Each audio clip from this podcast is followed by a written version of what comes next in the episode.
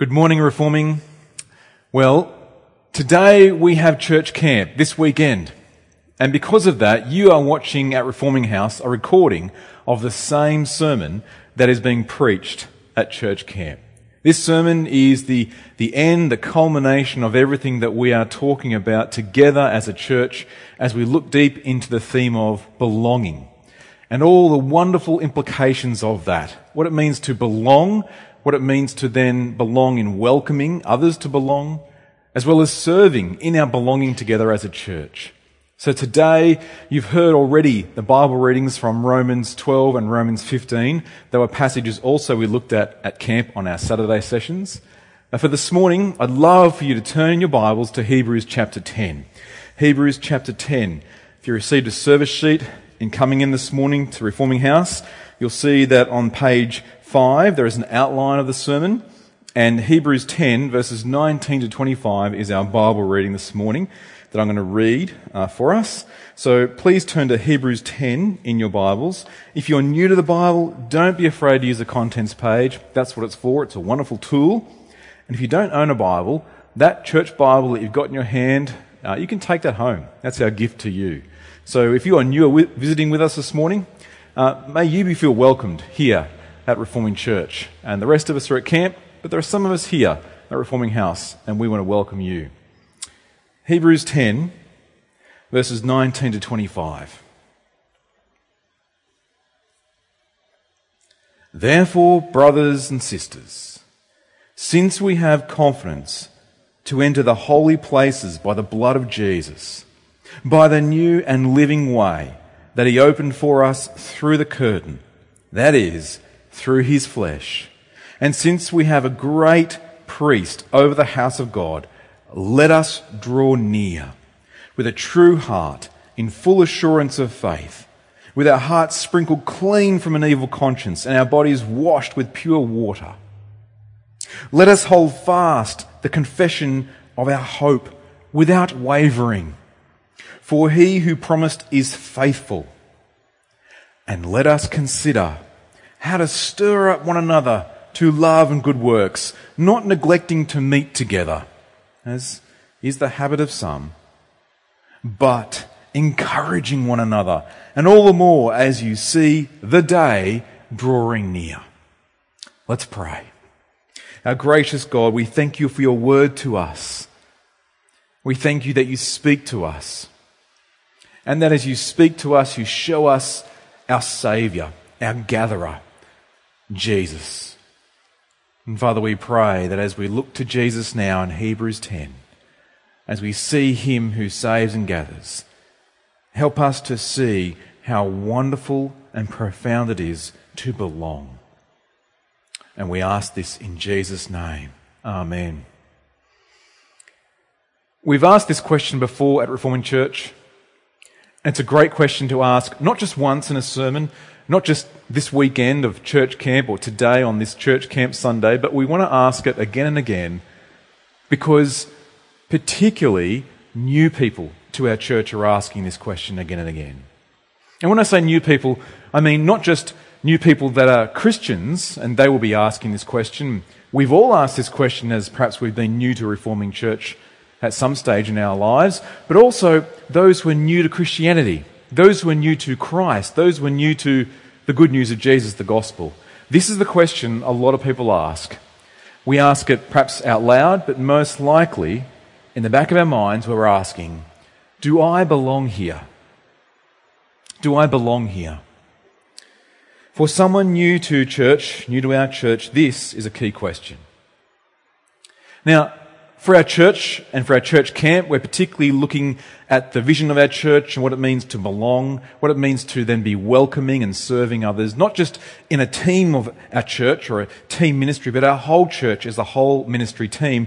And as we do that, Ryan Smith, one of our elders who also oversees our teams and training ministry, has written a welcoming booklet. And I think it's fantastic, a welcoming handbook. And I actually want to quote from it just now because this is really important. Um, this is really important when it comes to that question of do I belong here? We read in this booklet, and I hope you can see it somewhere. It's going to be online on our website, but printed off at Reforming House as well.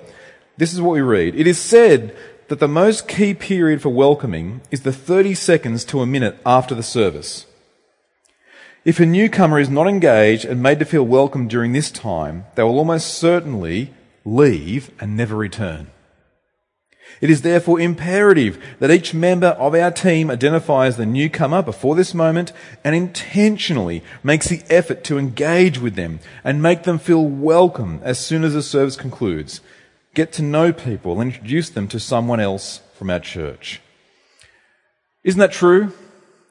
Have you ever been to a church or anywhere really there's a gathering of people and if no one comes to speak with you within a minute, 30 seconds, perhaps at worst three minutes, why would you go back? If you come to a church, a church that really ought to be known for welcoming people, and no one talks with you in that short period of time, you would want to know, you'd ask the question, Do I belong here? At the end of that welcoming booklet, uh, we read this. Ryan writes this, and I love it, so I'm going to quote it again.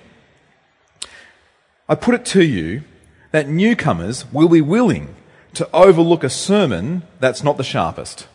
That's a relief for preachers, isn't it? To overlook music with a few mistakes. To overlook sound or screen issues or even suboptimal coffee. We've got great coffee. But newcomers will overlook that, is Ryan's point. But what they will absolutely not forgive is a bunch of people so consumed with themselves that they don't make the simplest effort to talk to someone new and make them feel welcome. That's not Christ like. And so it must never be the culture of our church. I want to say Amen and Amen. That must never be the culture of our church. Reforming, the key question people are asking, asking themselves is this, is do I belong here? We've all asked it. And, and, and as we ask it, we're really asking, who do I belong to? Do I belong to these people? Do I belong to the God that they worship, that they know? Well, God speaks to us in His Word. And first and foremost, we've seen that at camp. And hear from His Word today, we're in Hebrews 10. And what we need to see straight up from the beginning of Hebrews 10, verses 19 to 25 is this. It's the first point on the outline. We need to see this. We have been, we have been bought by blood bought uh, righteousness of Christ. We have blood bought boldness, therefore, to come to God. We have blood bought boldness. We see here in verse 19, Therefore, brothers and sisters, since we have confidence to enter the holy places by the blood of Jesus, by the new and living way that he opened for us through the curtain, that is, through his flesh. And since we have a great priest over the house of God, you see this language? It's blood bought boldness we have that we can actually now come to God. We read in this passage the word therefore, and whenever we see this word, we have to ask, of course, what is the therefore there for? And here in verse 19, it, it actually brings everything that's gone before in the latter part of this letter, this, this letter written by, well, we don't know who wrote Hebrews, but it's actually more than a letter, it's a sermon, it's an exhortation, the writer writes. And in this exhortation, in this latter part of this exhortation, the writer of the Hebrews writes, therefore, bringing it all home for us, he writes this, Jesus Christ died for our sin on the cross. He did so once for sin. He sat down, his work is finished. So we read verse 18, there's no longer any offering for sin. Therefore, if that's what's happened for us, therefore, brothers and sisters, because of what Jesus has done for us, we now have all the confidence in the universe to enter into God's presence by the blood of Christ. We have blood bought boldness. We have the gospel. I want you to notice here that in, in these verses is all the language of the temple. All the language of the Old Testament temple and prefab that, the tabernacle, all the language. We have the temple language here, the holy places, the curtain, the house of God. And we see that Jesus in verse 20 has opened a new and living way so that we can now have friendship with God, relationship, even fellowship with Him. By Jesus' death on the cross on our behalf. When we remember the Lord's Supper as a church, we're not just undertaking some sort of ceremony once a month. No, something real is happening there. We are remembering, we are celebrating that Christ is really with us by His Spirit and that we really are in God's presence. We are already in God's presence because of what Jesus has done. And this means we don't come into God's presence because, well, the worship leader or the music leader or the service leader or the preacher. None of those people bring us into God's presence. We don't come into God's presence because today you walked into Reforming House and there's those glass doors and you walked through the glass doors and then, then you walked into kind of the outer court and you came to the Holy of Holies, uh, which is the, the cafe area and then all of a sudden you're, you're right in God's presence. No, we're not in God's presence even when we start singing all of a sudden we're in God's presence. None of those things brings us into God's presence. The only thing, the only one who brings us into God's presence is Jesus. Jesus does. By his blood shed on the cross, the temple curtain torn in two. We are now in his presence. We are in God's presence right now, where you are. And so we see that all of life, all of your life, if you trust in Jesus, all of your life is worship. We see this in Romans 12, one of our church camp passages. We see that all of life, on our daily life, from Monday to Saturday, is our sent worship. And how do we get sent for worship in our daily life?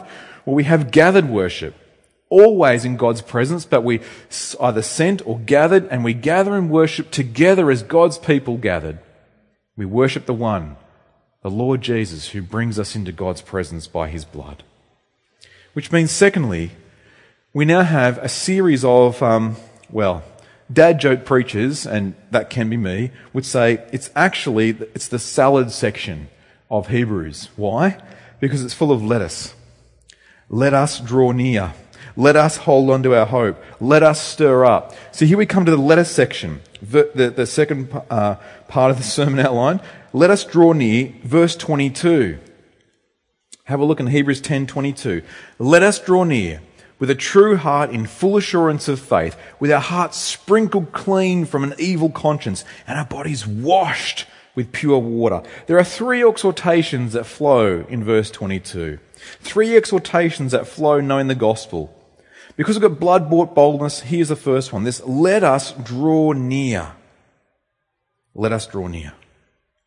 You see, if one of the confusions that the writer of the Hebrews needs to write uh, toward and, and to clear up is not only does Jesus only bring us into God's presence, let's clear that one up, but secondly, another confusion is we often feel like, particularly those who are getting to know God for the first time, but even seasoned saints feel this. We feel like, well, I'm, I'm not that great. I've got a lot of wrong in my life, a lot of bad things I've done, some baggage, perhaps some history that I know God would not like. I've not loved him. I've not loved others. And that means that we, we feel it, right? We feel shame. Even our society that wants to talk not about sin, but there's a real sense of shame. And how do we know this? Because our society spends most of its time either, uh, you know, boasting in things or shaming on things. We name and shame people all the time. We know what shame is like. We know how to use it. We particularly know what shame feels like for ourselves. And when it comes to that shame, when we think about God, it can be for us that we think, well, I've got shame in my life, therefore I need to clean up my life before I can come back to God. It can be that's perhaps you if you're connecting back to God for the first time in your life, or perhaps it's perhaps the seasoned Christian who just thinks I need to clean my life up first before I can get back to church. I've been away, I've been away from God, I need to clean my life up first. But I want you to see this. The writer of Hebrews wants you to see this. Verse 22 exists because of you. If that's what you feel, if that's what you think, hear this gentle, beautiful, loving correction. It's not that you clean your life up to come back to God. No, no, no. You come to Him as messed up as you are, as shame filled as you are, and He cleans you. You don't need to come near to Him hoping that you've done a good enough job to kind of impress Him and get you to notice you. He already notices you. He comes towards you to clean you. This is good news.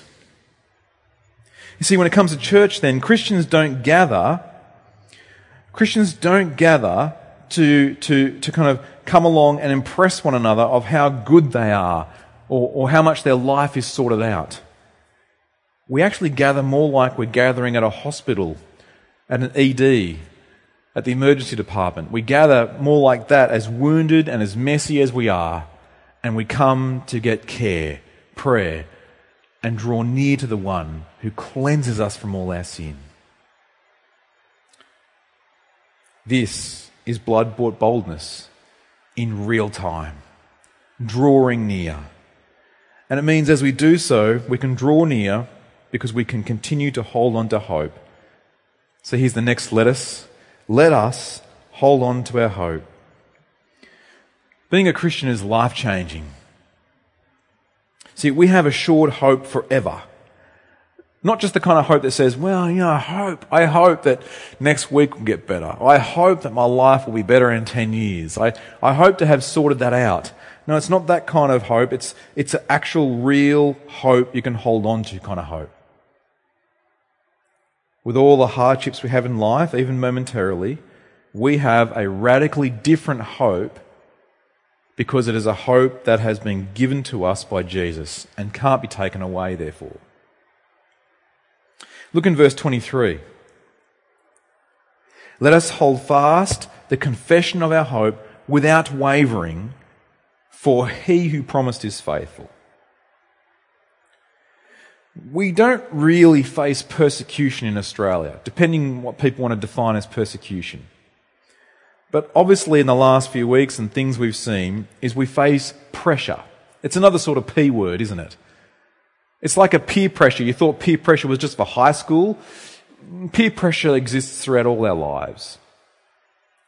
So, whilst we might not be beaten necessarily or imprisoned necessarily for being a Christian in Australia, we know it exists. There is a pressure because we're Christian in Australia. It's like when you're sitting in a circle of your friends and they find out that secret that you never want them to find out. And they find it out and they say, What? Are, are, are you like a Christian? And as we do that, as we experience that, it would be easy for us to waver a little bit, wouldn't it? We all feel that. I mean, we all feel it, and saints through the ages have felt it. Christians throughout the ages have felt that pressure of do I own up to knowing Christ or not?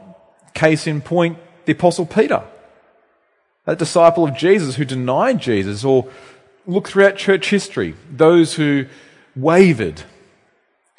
This is why this verse is written, friends. It's not written as a scolding, it's written as a comfort. We can read this verse and be encouraged let us hold fast the confession of our hope without wavering. Why? Because I'm not, because I'm better at not wavering than someone else or because I'm good at not wavering? No. Look at the reason. Look at the connecting word. For. For. Not because of me, not because of you, for he who promised is faithful. Because he who promised is faithful. The Bible gives us great hope for us wavering warriors. That helps us to hold on to hope because Jesus holds on to us even when we feel like letting go. And Jesus finally does that. He does it through his spirit, but also he does it through his spirit filled church. And so we see that Jesus used his church to stir people up. It's the last lettuce of this particular passage let us stir up. Let us stir up.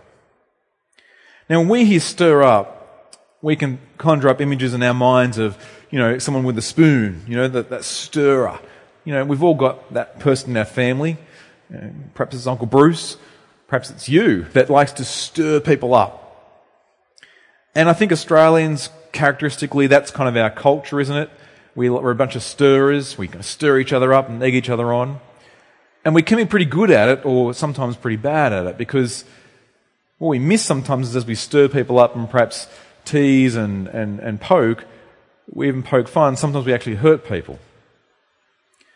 But this stirring up is not meant to hurt people. Not even as we stir them up to love and good works. It's not meant to be kind of a scolding stirring either. It's not meant to be kind of stir you up because you haven't been doing it good enough. It's not that kind of stirring up either.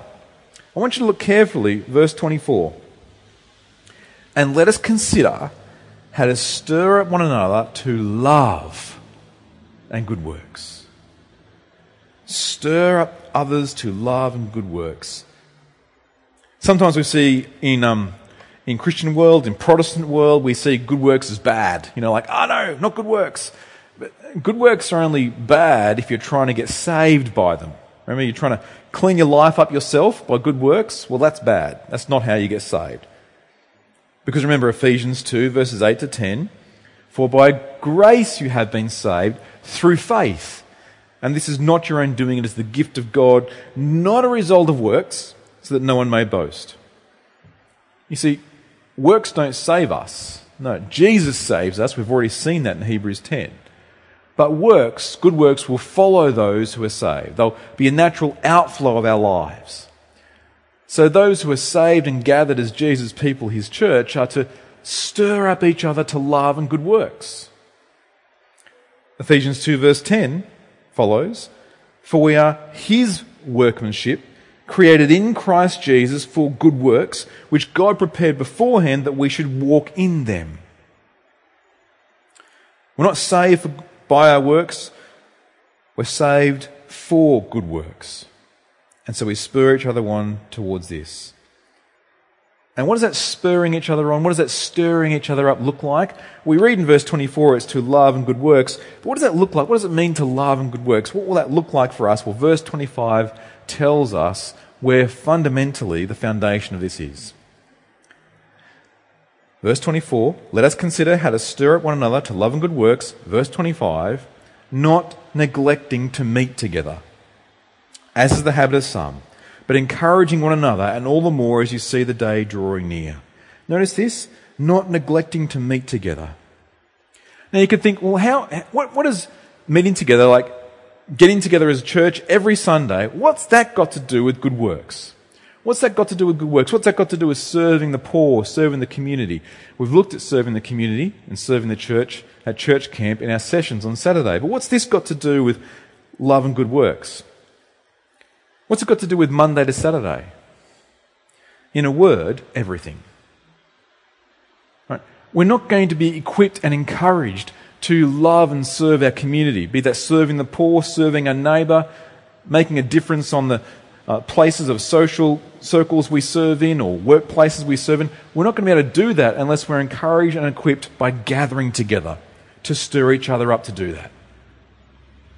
We need one another, friends. We need to gather together in community for that end. It's why that you could say that the three words that summarize us as a church are Christ, we worship Him, community, we gather together in His name, and then compassion going out and serving the weak with compassion, serving the crowds, making disciples, sharing the gospel with those who need to hear about Jesus, and serving the community, serving the poor. We do that because we're encouraged and equipped by stirring people up together in our gatherings on Sunday.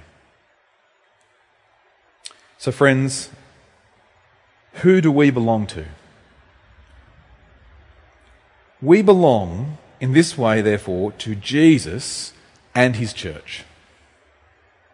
Now, I think we often get, yes, we belong to Jesus because we have blood bought boldness, we can draw near, hold on to hope. But this last bit, let us stir up. What's, what's it mean to belong to Jesus and his church? Well, three things I think are important here to see. Firstly, belonging to Jesus and his church, belonging to church, a local church, actually embodies our belonging to Christ. Christians belong to Jesus and therefore we belong to one another. To own the name of Christ, to be a Christian, is to belong to Christ and Christ died not just for individuals, he does that, but he dies for his church. We see this all throughout the scriptures. Ephesians 5, describes marriage, even, which we've seen in Genesis, is actually a mystery that illustrates really Christ and the church. Jesus dies for his church. Gathered worship, therefore, helps us, encourages us, equips us because we belong to Jesus. Jesus equips us in gathered worship. Jesus equips us in the gathering of the church. Uh, Donald S. Whitney wrote There's an element of worship and Christianity that cannot be experienced in private worship or by watching worship. There are some graces and blessings that God gives only in meeting together with other believers. Which is why, as we've seen from Hebrews 10, when we realize that we belong to Jesus and his church, we actually want to belong, we want to be where Jesus' body is, the church. And secondly, that means we'll encourage. Encouragement is so needed in our day, friends. We live in discouraging days. We all have bad days and we can have good days. But if you're human like me, a human that loves Jesus, you and I, we need encouragement too. I do. Sometimes I have one of those days when it seems the darkness of unbelief, you know, comes around and comes close like a cloud. When it seems like the enemies of Christ, the, the apathy of people to the gospel, the way in which the lost love being lost and don't want to hear about Jesus sometimes just gets me down. But you know what encourages me? It's not Netflix tonight, but it's seeing you here, one another here in the church. And the irony is, of course, I'm recording this, so I don't get to see you. But when I do get to see you face to face, not on a screen, that's when we're encouraged. That's when I'm encouraged seeing other Christians as part of Christ's church on a Sunday. David Mathis writes Corporate worship is the single most important means of grace and our greatest weapon in the fight for joy. Because no other means of grace, nothing else is like corporate worship that combines all three means of ongoing grace in His Word, in prayer, and in fellowship. That's what we see in the church. That's where we belong. And there's a third reason for belonging to the church and how it's so good for us. And that is it's, it's part of what it means to be truly human. Being part of the church is being part of what it means to be truly human. This is written in our uh, membership booklet. And the membership booklet, we read a bit of theology about church and, and why church and why church membership is important and we think biblical. Not a salvation issue, but we do think it's a biblical thing. And we see there that biblical theology outlines that whilst we have been created with for fellowship with God, we see in Genesis, sin scatters us, and it is God in Christ who gathers us. And what is he doing in Christ? The church is the only thing in this world that will last forever. Hear this again. The church is the only thing in this world that will last forever. The church is Jesus' new alternative community to the world. The church is where Jesus says and looks at it and says, I died for the church. That's my handiwork. The church is the place where we were created for fellowship with God, and while sin scatters us, to find our real rest in Him, as Augustine says, is to actually find ourselves in Christ in the church. That's where we find ourselves truly human. That's what we're designed for. Now, of course, this doesn't mean if you're not going to church, you cease to be a human being. But what it means is God's intention for humans is to be gathered to Him, in fellowship with Him. And the church is His restoration project in a broken world. So to be saved in Christ is to belong to Christ. It's also to belong to His church. This is a beautiful thing. So when Christians say, well, I don't need to go to church to be Christian, they miss out on something beautiful. They miss out on a beautiful experience of what Jesus is actually doing by his blood bought righteousness for us, saving and gathering us. Church matters, gathering matters. We go to church because Jesus died for us to be able to go together.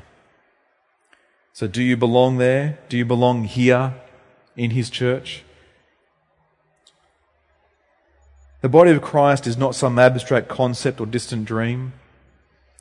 It's even closer than the church in Africa or Asia. It's at a church near you. It's right here when you look around and see those who are in Christ too. Yes, they're imperfect, but so are you. Yes, they've got messy lives, but so do you, so do I. Do I belong here? Do you? The answer is yes, if you belong to Jesus. Church is a foretaste of heaven. It's where we're heading. It's actually what we look forward to. We get a taste of it here and now. In Revelation 21 verse 3, we read, And I heard a loud voice from the throne saying, Behold, the dwelling place of God is with man. He will dwell with them and they will be his people. And God himself will be with them as their God. Do you belong here? If not yet, if you don't yet trust in Jesus, if you don't yet know what it is to be blood bought, by his blood shed on the cross for you, to boldly be able to say, I know God in Christ, then this is the invitation for you. Draw near and have him clean up your life for you. Have him forgive you, restore you, and have real relationship with you. Now's the time to turn to him from your sin, repent and believe in Jesus, and be saved and also gathered. Gathered to his church to belong to a people that now you can call brothers and sisters, like the writer of Hebrews writes. Therefore, brothers and sisters, therefore, family of Christ, family of God, therefore, church, let us do that. Church, let us pray. Our gracious God, we thank you for your word to us. Thank you for Jesus. Thank you that he has done what we could not do. He lived the perfect life that we could not live. He died on a cross for our sins, rose for our hope, to bring us to you, God, and to bring us to one another, to bring us to church. We thank you so much we're here. We thank you so much we belong here. We thank you so much for Jesus. And in his name we pray. Amen. Amen.